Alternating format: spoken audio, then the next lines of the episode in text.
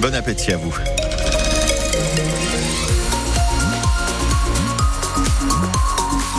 L'info avec Simon Cardona. Bonjour Simon. Bonjour Médéric, on a toujours de la pluie. Toujours de la pluie pour l'ensemble de la journée. Peut-être qu'en fin d'après-midi on aura quelques éclaircies, mais la pluie reviendra ce soir. Les températures de l'après-midi 8 à 11 degrés. Demain de la pluie aussi. Les vaches Primolstein à l'honneur en ce moment même au salon de l'agriculture. Le concours général agricole a commencé il y a une heure et parmi les éleveurs, l'un d'eux vient d'Urugne. Benyat Exposito fait concourir Pépita à Paris. C'est la deuxième fois qu'elle monte à Paris. On aura les résultats du concours en fin d'après-midi. En plus des vaches, il y a aussi des politiques aujourd'hui au salon. Renaissance, les Républicains, la France Insoumise, tous ces élus comptent aller rencontrer les agriculteurs porte de Versailles aujourd'hui.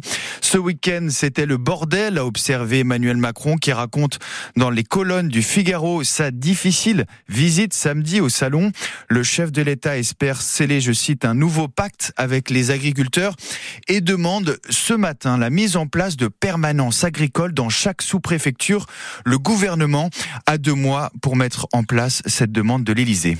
Une nouveauté dans les commissariats aujourd'hui, les plaintes à distance par visioconférence, que ce soit pour des violences, un vol ou des faits d'escroquerie par exemple. La mesure était expérimentée dans la Sarthe et dans plusieurs villes des Yvelines et l'État généralise la plainte à distance partout en France depuis ce matin. Ce sera un lancement progressif.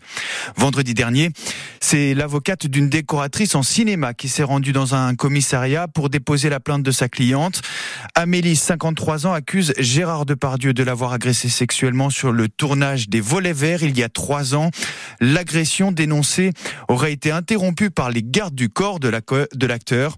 Gérard Depardieu est déjà visé par deux enquêtes pour des faits de violence sexistes et sexuelles, dont l'une d'elles, il a été mis en examen pour viol. Une actrice, elle l'avait accusé de faits remontant à 2018. Midi 2, les infos sur France Bleu Pays Basque. C'est une semaine remplie de doutes qui s'ouvre pour le 15 de France. Dimanche, pluvieux dimanche cauchemardesque. Hier, à Villeneuve d'Ascq pour le troisième match des Six Nations.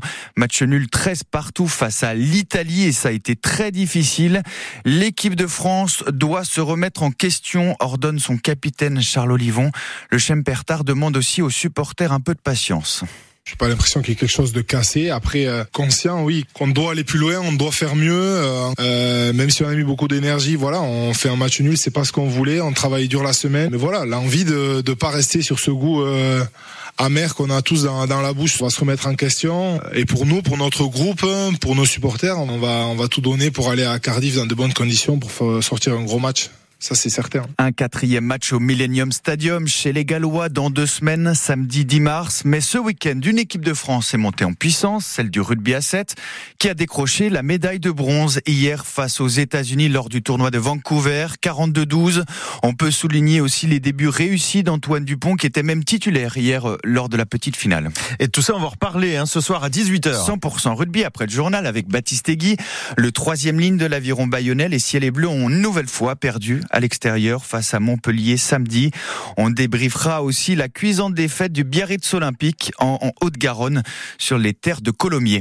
Cet après-midi, on a de la pelote, 17h à Saint-Jean-Pied-de-Port. La paire Etcheverry et Tourbé face à Espinal et Loureau à quelques jours du lancement du championnat de France en 2 à 2. J-2 avant le départ. On prépare sa valise à l'école d'ingénieurs d'Anglette ISA-BTP. 63 étudiants partent pour six semaines de chantier en Tanzanie mercredi. Le projet de leur association Humanisa 24 est de reconnaître, de reconstruire, pardon, une grosse partie d'une école.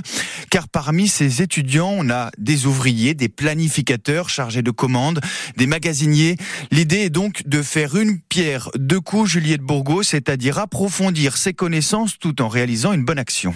Premier défi pour ces étudiants, l'organisation des bagages. Et quel bagage? Il a fallu réserver deux soutes d'avion pour charger tout leur matériel de construction, raconte Lucas. On en pense quelque chose comme 65 euh, euh, caisses, donc une par euh, étudiant, qui font chacune 23 kilos. Donc en calculant ça, ça fait un peu plus de 1200, 1000, 1300 kilos en fonction. Une tonne et 400 kilos précisément. Tous ces outils vont permettre de retaper deux salles de classe rongées par les termites.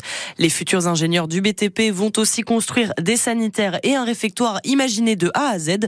Mario du pôle conception et Léa à la trésorerie. On a dimensionné les fondations, les murs, la charpente et c'est des choses qu'on apprend à l'école. On a suivi euh, chacun des formations de maçonnerie, charpente, soudure, électricité, plomberie. C'est une bonne façon de tout mettre en pratique parce que bon ici on apprend plus de calcul, de dimensionner, mais c'est vrai qu'on doit se poser aussi la question de comment on va le faire et surtout nous-mêmes. Comme la population locale doit leur donner un coup de main, ils ont même prévu une liste de mots de chantier traduite en swahili. Tout le monde est prêt et hâte de partir. Ça fait 5 euh, ans que j'attends ça, donc euh, j'ai vraiment hâte. On est une bonne, bonne équipe, il y, a, il y, a, beaucoup de cerveaux qui travaillent dessus, donc je pense qu'on va réussir à, à s'en sortir. Si vous voulez en avoir le cœur net, vous pouvez suivre l'avancée du chantier sur les réseaux sociaux de l'association. Et si vous voulez en connaître plus sur ce projet, vous l'avez en image sur votre application ici et sur notre site internet francebleu.fr.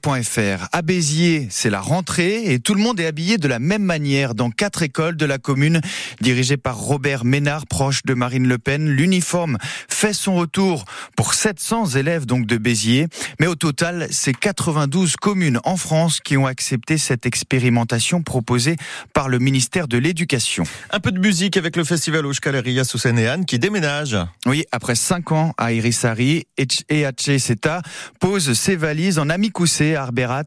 À part ça, la formule reste la même. 12 000 festivaliers attendus du 28 au 30 juin. Le but reste aussi le même pour les organisateurs de ce rendez-vous culturel dont fait partie l'Aire Fagoaga. Le but, c'est de quand même de bouger, d'intervenir et d'avoir des relations avec des acteurs euh, de villages différents. Et là, ben, à Mikoussé, c'était quand même un enjeu euh, parce que le festival n'a jamais été à Mikoussé. Même du bout de, de, de pour certains, hein, qui venant peut-être plus de la côte ou comme ça.